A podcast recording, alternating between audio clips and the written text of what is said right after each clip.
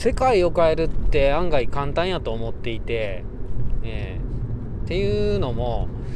あの失恋したことあります、まあ、高瀬結構モテるので何て言うか恋も多いんですよね。だから振られたことめっちゃあるんですよ。もう中にはなんか1人の方に3回ぐらい振られたことあるかみたいな。まあそれがモテるのかどうかっていうのは人のね尺度によりますけどね。まあそんな話はいいですよ。で振られた時ねまあ喫茶店って振られたんですよね。でで一緒にその喫茶店別れ話した後出て別れ話された後出てでその子が乗ってる、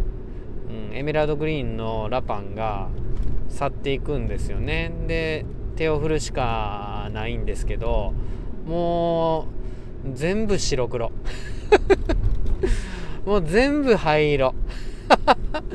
ね一緒にいてくれた時はねもうすごいカラフルだったんですけどね。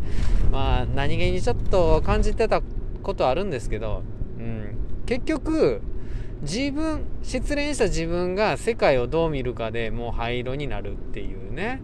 いう話なんですよね。結局世界を変えるってまあね世界を平和にするっていうそういうことではなくって自分の見えるこの世界を変えていく。つまり世界をどう見るか変えていくっていうことで世界を変えるのは簡単かもしれん。見方次第っていうねことなんでね。うん。あの幸せになるための一歩っていろいろあると思うんですよ。なんか自分のダメなところうんとかそういうところに注目してここを改善したいって言ってそこを改善できたら幸せだ。例えば貧乏やったらお金持ちになれたら幸せだとかっつってね。それでえ、ー、とお金持ちになっていく。そして幸せだになるみたいな、うん、そういう一歩。もあれば、うん、なんかああ今なんかいろいろ自分持ってるけどもうんありがとうって感謝しかないけどでもさらにもっと幸せになりたいなって始める一歩とっていう。まあね高瀬はまあ当然後者の方が好きなんですけどどっかどっかで前者から後者つまりなんか自分の持ってないっていうか不満から始まる幸せっていう第一歩から、うん、どっかで転換しないといけないとは思ってるんですよ。というのも見え方この一番最初の不満から始まる幸せへの第一歩って自分は不満に目向けてるんですよねだから例えば不幸じゃなくて、えーと、お金持ちになった後ね自分があの貧乏でって言って不幸や不幸やってで仮にお金持ちになった後も不満に目が行く自分であったのならばその人の見る世界は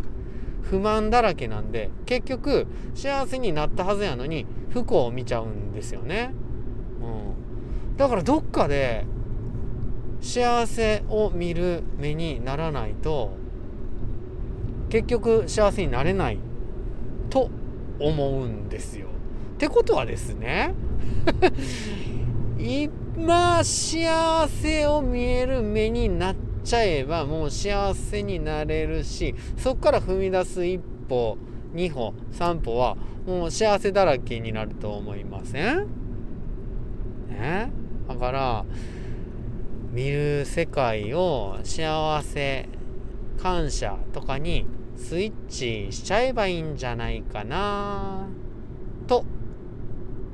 思います。知らんけど。